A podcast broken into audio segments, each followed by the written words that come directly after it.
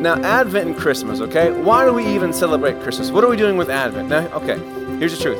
If you guys have uh, Googled it all, you guys know Jesus was not born in this month, right? Did you guys know that? What? And Santa Claus isn't real either, okay? All right? We use Christmas and we use Advent as tools. These are spiritual tools for us. We take a time out of the year and we use the entire month to remind us of something.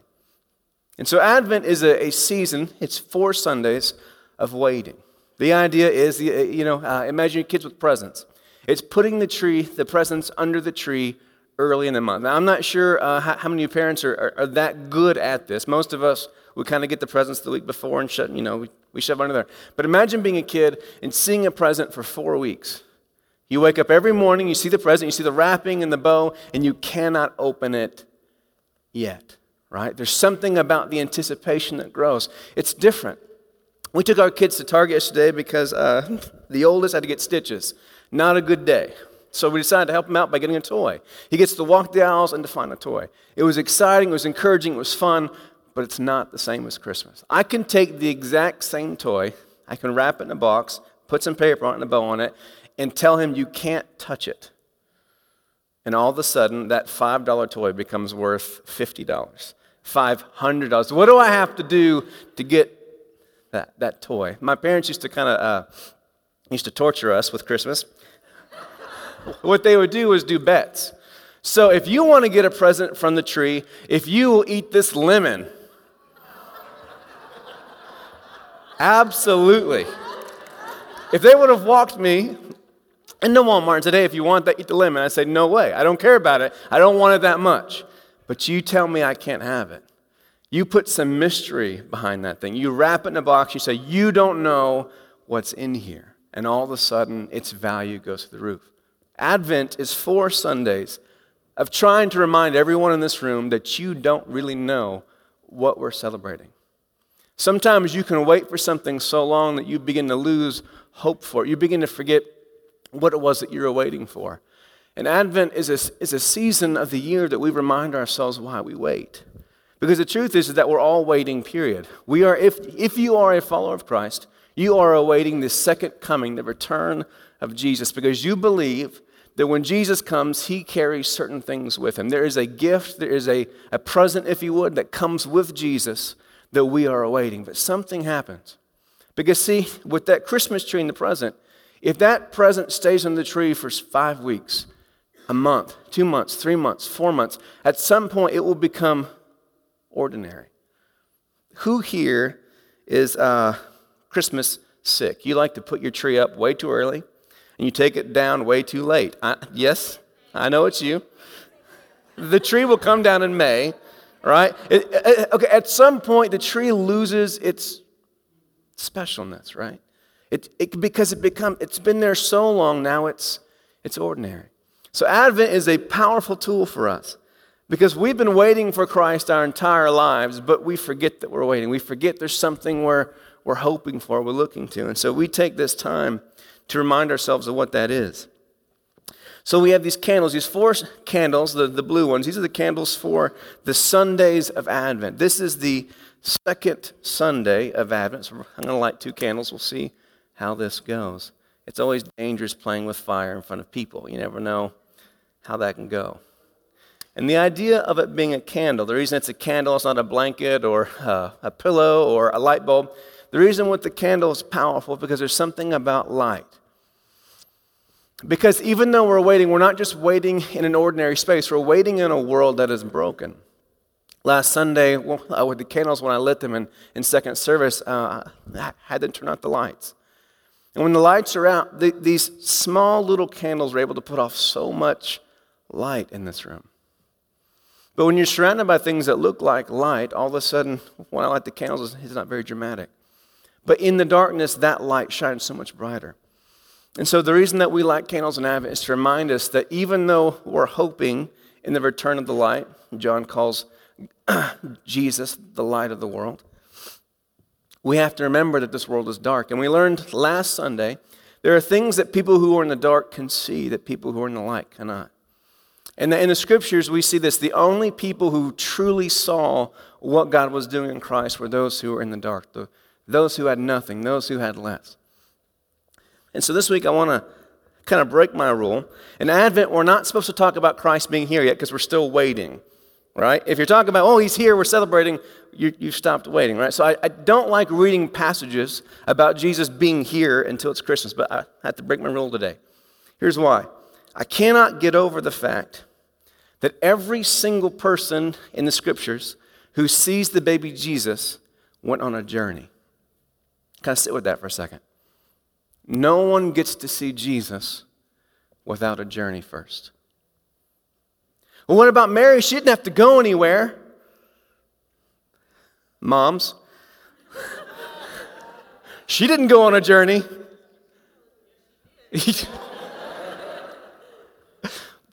That's not for me to say, right? Well, what about uh, Joseph? He didn't go on a journey.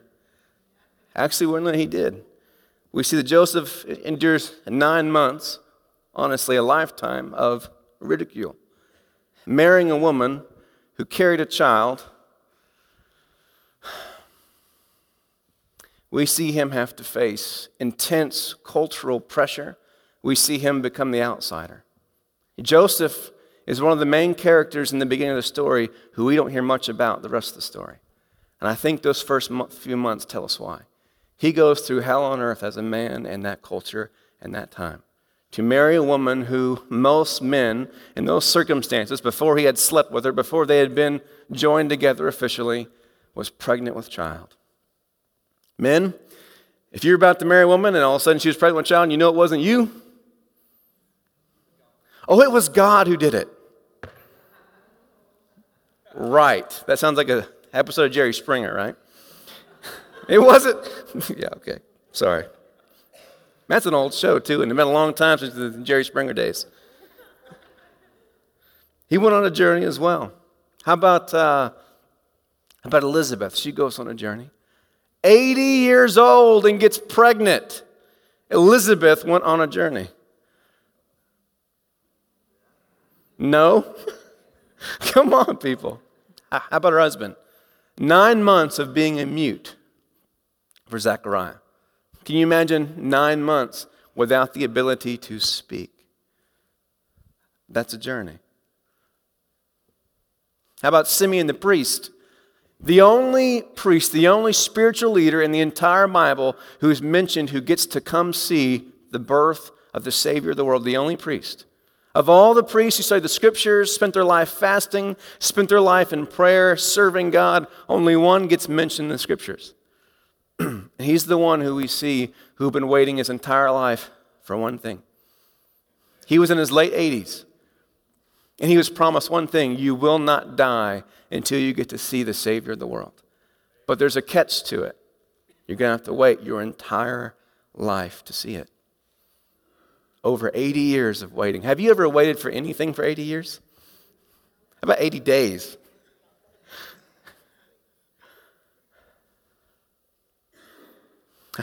The shepherds make a journey, the magi make a journey, even Herod's own soldiers make a journey. No one gets to see the Savior of the world without taking a journey. And this is something that has to kind of be with us. Now, uh, Pastor Zach ran off supposed to get my prop. Can someone go find him? I'm missing my prop. I can't preach without my props. And so, what happens in this is that a journey affects you, it changes you. The way you see something, the way you are behaving in this moment, in this room right now, has everything to do with the journey that you've been through. If your life had been different, if you had taken, made different choices, gone down different paths, you would be a different person. There would be an essence of who you are that's still there. But the way that you see, think, feel would be altered and changed. With my family, the biggest thing that affected us as a child, watching who my parents were before we had Sean and before we went through what it is to experience a, you know, having to love and, and to care for a child through special needs, it changed them. It's a, it's a journey, it changes you. And every one of you has been on a journey, and it's affected the way that you are in this moment. Journeys always change us. And so, in this passage in Scripture, we, we learn about the journey of the Magi. And of course, we get all the other journeys. Thank you very much. Look at that bench. Isn't that beautiful? Now, we bought this uh, four and a half years ago, almost five years ago, when we launched Grace Church. It's been in the women's bathroom. Men, you haven't ever seen this before, hopefully, right? and I might be the first person to ever sit on it. I mean, who sits on a bench in a bathroom? I'm just kidding. If you love it, it's, it's, it's very comfortable. It, I'm sorry. It's a very comfortable bench. And so we have in the bathroom for a reason. I, I forgot what that reason was, but it has purpose with us.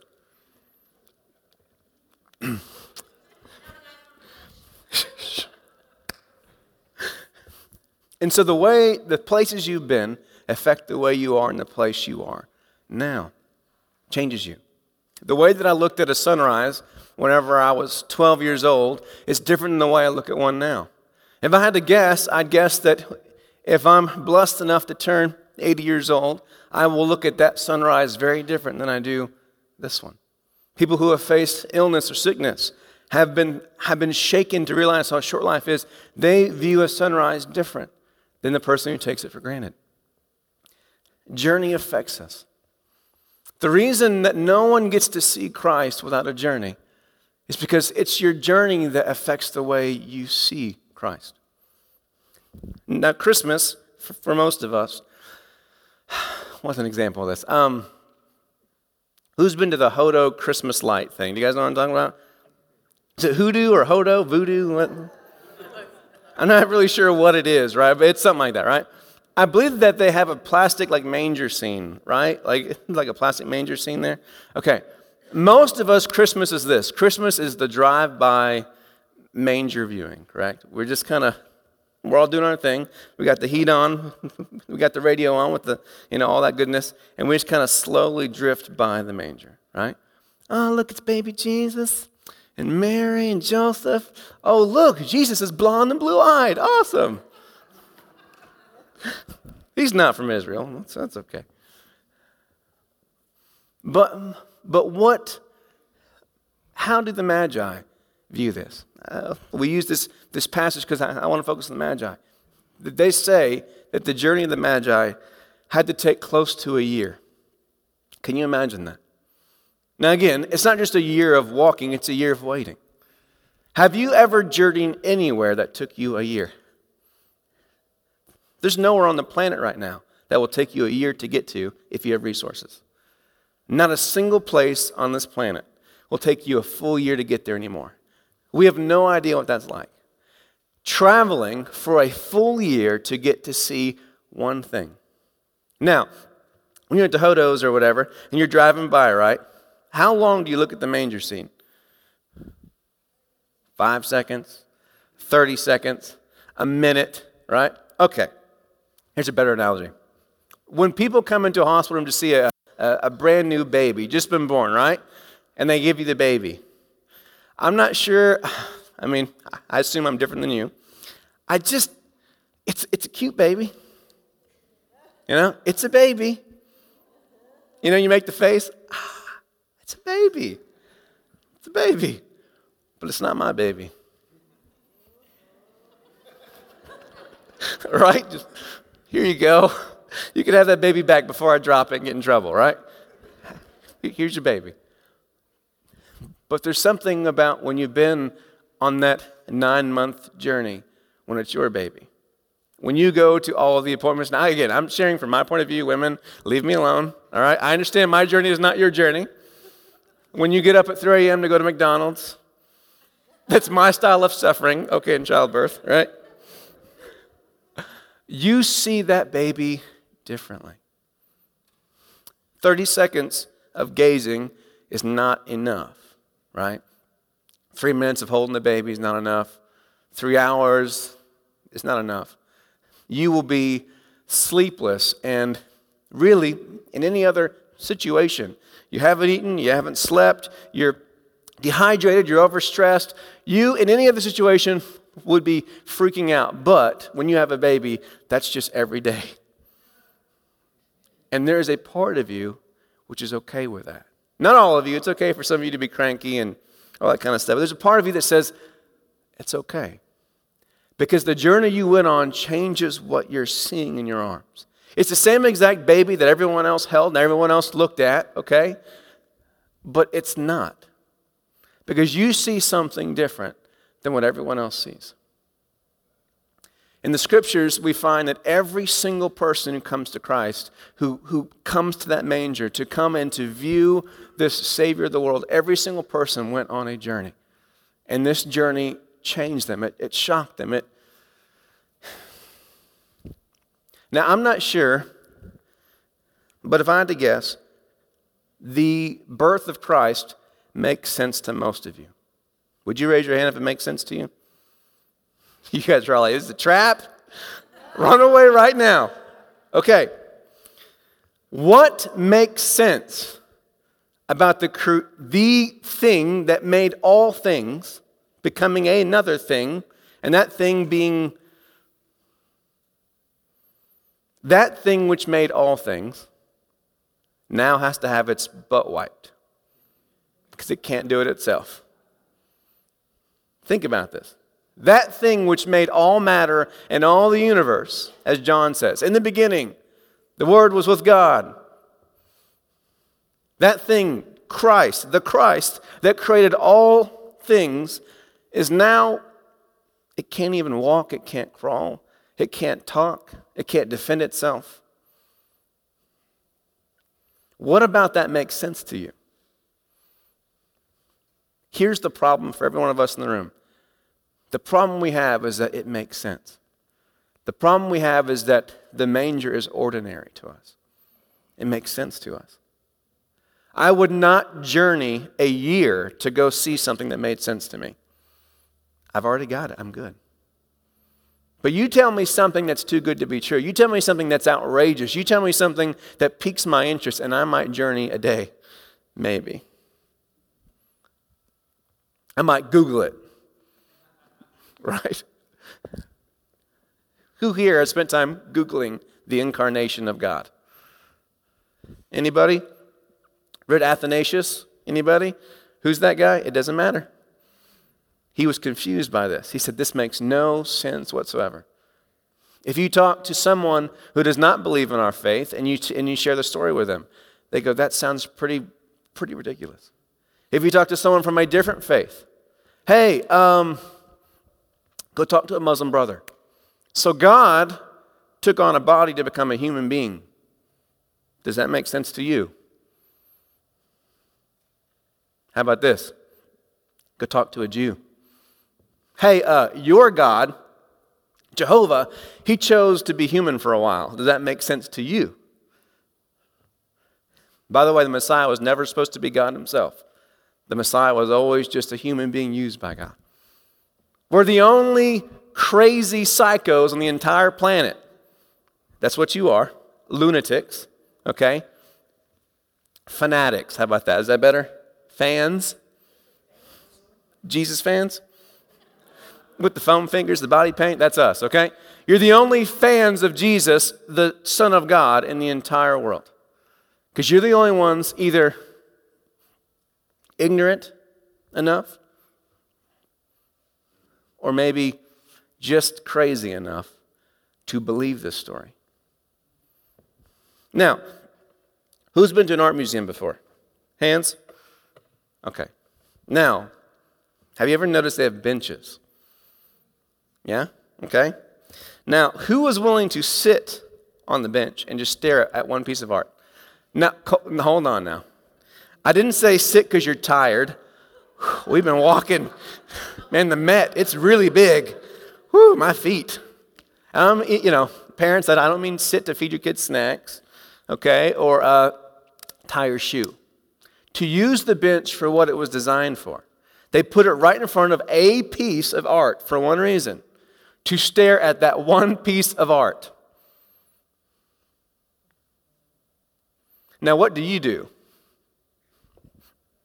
Alex Dean, if you went to the art museum, what would you do, brother? that dude would lose his mind. Okay, I see that one. I see that one. I see that one. Saw it, saw it, saw it. Right? And what do you do? You try to look super sophisticated. and you all know what I'm talking about. But on the inside, you're going, okay, splattered paint, splattered paint. I mean, she loves the Jackson Pollocks, right? The splattered paint, okay? And she will sit there. And there are people who will sit there with the headphones on. You know what I'm talking about? They've got the headphones on, they're being toured through the museum, and they'll sit there and listen to the five minute, whatever it is, about the piece of art. You sit there for one reason. Because the idea is if you sit long enough, if you stare at it long enough, maybe you will see something new in it. See, it's not enough for us to do the drive by view of the manger. Oh, it's Christmas Day. We're going to come. The kids are going to sing songs. We're going to, you know, have cookies and presents. Awesome. Advent tells you that there are some things you will only see from a seated posture. There are some things that you will only be able to take in from this place. So, what I want to encourage you about today I promise you that you don't get it. It's not because you're not smart enough, it's not because you don't care enough. It's because it's become ordinary to you. There might have been a day when you did get it. Most of us, we were kids. When you wake up and you hear the story of Christ and you can imagine the stable and the smell and the whole world comes to life to you and you get it. But most of us have grown out of that. We don't get it anymore. My challenge to you whatever it is that you need to do, we need to find a way to stay seated until what we see moves us. You stare at that piece of art, which you know the guy was high when he did this. Come on. It's Jackson Pollock. We all know the story, right? And he just flung stuff on the whatever, you don't leave until it moves you. See, art is not meant to only stimulate us mentally, there's meant to be emotional engagement to move us in here, right? The songs, the candles, the, the bread and the juice, these things are not meant to just move us up here. God came down. He's a baby. There were animals around. There were wise men. And now we have presents, right? And trees. That all makes lots of sense to me. It's supposed to move us because it tells us something. What kind of a God would do this?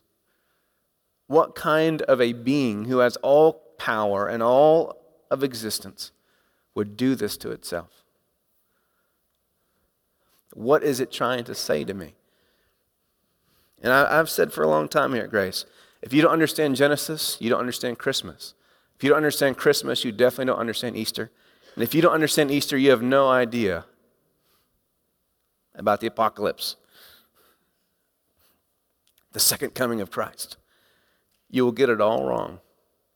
And what you see in the manger tells me everything about how you see God, how you see the world.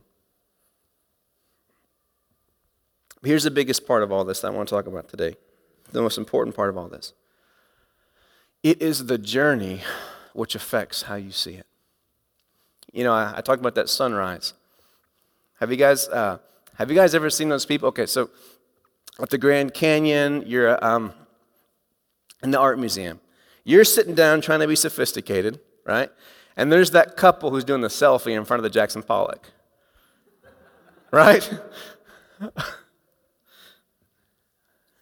These are the two worlds we're talking about. It's not wrong for you to take a picture on Christmas at Grace when you guys all come, because you're all going to be here. It's not wrong to take a picture, but it's a different posture when that sunrise is coming up and there's that person trying to get the right photo of it and you're saying, put your stinking phone down, Instagrammer. Enjoy it. Allow it to move you, right? Now, in our house, there's only one person who's on Instagram.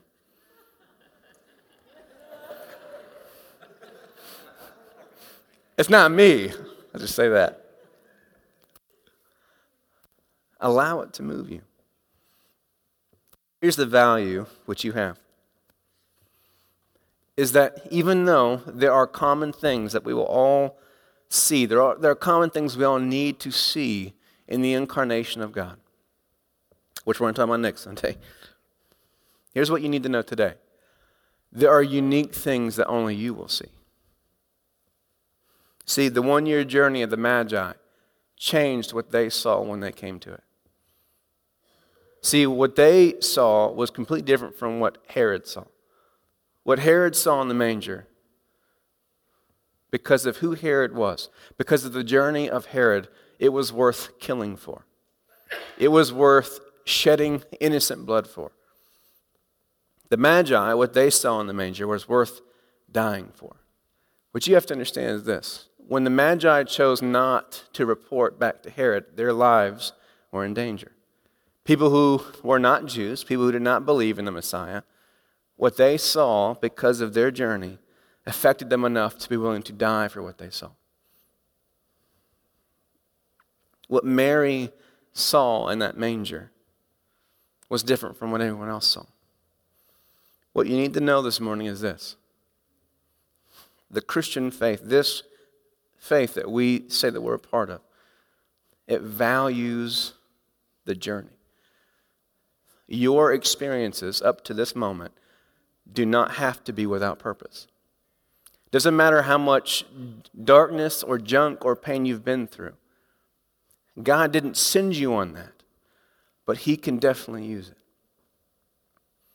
If you will allow that journey to take a turn to this place, if you allow yourself to take all of the pain and the ugly and the dark and the anger and the frustration, all of those things that are in there, and instead of using them to push yourself away from God, if you would bring those to the manger. I want you to understand something. What the scriptures tell us, most of the people who came to the manger brought their garbage. We only see three people who brought gifts gifts that most of us would think are valuable. The shepherds did not bring a gift that any of us would want. I'm not sure if you've ever spent a day on a farm. Has anyone spent a day on a farm? We used to have uh, Amish families around us. My parents uh, were sick one day, they uh, lost their minds, and they, just so, they decided to put me on an Amish farm for a full day. Almost died. I was like six, they'd be baling hail. Hay. That was prophetic, you know, baling hail, southern hail. Man, I'm having flashbacks. Okay. The shepherds did not bring anything that you guys would want. When someone walks into a room and they've been with animals for months on end, those are not gifts that I would want brought to my house. when you have the mute, when you have the, the invalid, when you have Anna, the one who is not wanted by anyone, the, the widow who has nothing to offer anyone. She spends her entire life in prayer and fasting because truly the temple is the only place where she's welcome. No one else will have her. The scriptures show us that no one really brought good gifts to Christ. What they brought was what they had. And most of these people had nothing. Most of the people who God specifically sent out the call and the excitement and the good news of the birth of Christ had nothing to offer. And this was entirely the point. What you are bringing into this room right now, all of your, your baggage, the things that no one knows about you, the weights, the frustrations, the pain, the questions, these are the very things that you need to bring. See, there's something about the, about the drive by view which is safer because, you know, there's distance. You don't have to have that, that, that awkwardness. See, when you sit down with that painting, what's scary about this, and again, I, I'm not sure if you've tried, what's scary about the painting is this. If you sit down in front of that painting, you hope that you are intelligent enough or refined enough to get it, to get the painting. But there's a fear there. What if I stare at this thing for 10 minutes? I waste 10 minutes of my life and I still see the exact same garbage I see right now. What if I, I truly be vulnerable and I bring everything that my journey has brought me with and I come to this guy fully? What if I even allow myself to get my hopes up? And I believe it's going to be different this time. It's not going to be the same as it was. And it's not. What if? So the challenge this morning is this the journey you've been on is precisely the gift and the value that you have. Because you will see something different that no one else sees. But you have to be willing to sit. You have to be willing to be in that space where you can't kind of run away, you can't deflect. You, you're there long enough to where all of the true thoughts begin to come out. See, I can tell myself that Pollock is piece of art thing is beautiful. That thing is a gift to humanity as I walk by to the bathroom, right? The longer I stare at that thing, all my honest thoughts come out. Come on, he was just high. That's, that's not really anything. I'm wasting my life. I could be eating right now, you know, whatever, right? The honest stuff comes out, right? It's okay for you to, to the drive by on Christmas, but what happens when you actually sit down and begin to look at it? This is stupid. Christmas tree, gifts, Santa Claus. Come on, man. Tooth fairy's next. What's the point of this? What is the point of this? If God's so great, then how come He hasn't done these things for me? If He loves me so much to be a baby, then why hasn't He done the real things? Then why did He answer my prayers? Where's He been the last 20 years? of my journey. The real honesty comes out. So the challenge this morning is this Are you willing to give it more time? Are you willing to give God, to sit with God, to sit with this God? And to bring all of the baggage from your journey, to stop running, to stop hiding, to stop making excuses, stop blaming, and bring all your blaming, bring all your excuses, Bring all your anger, bring all your confusion, and just bring it. Stop hiding it and bring it. This is the gift that God is asking for from us, not just this Christmas, but every single moment of our lives. Will we stop hiding? Will we stop staying safe, keeping that safe distance and speed? Will we slow down enough to where what's really on the inside comes to the surface? Would you guys stand with me this morning?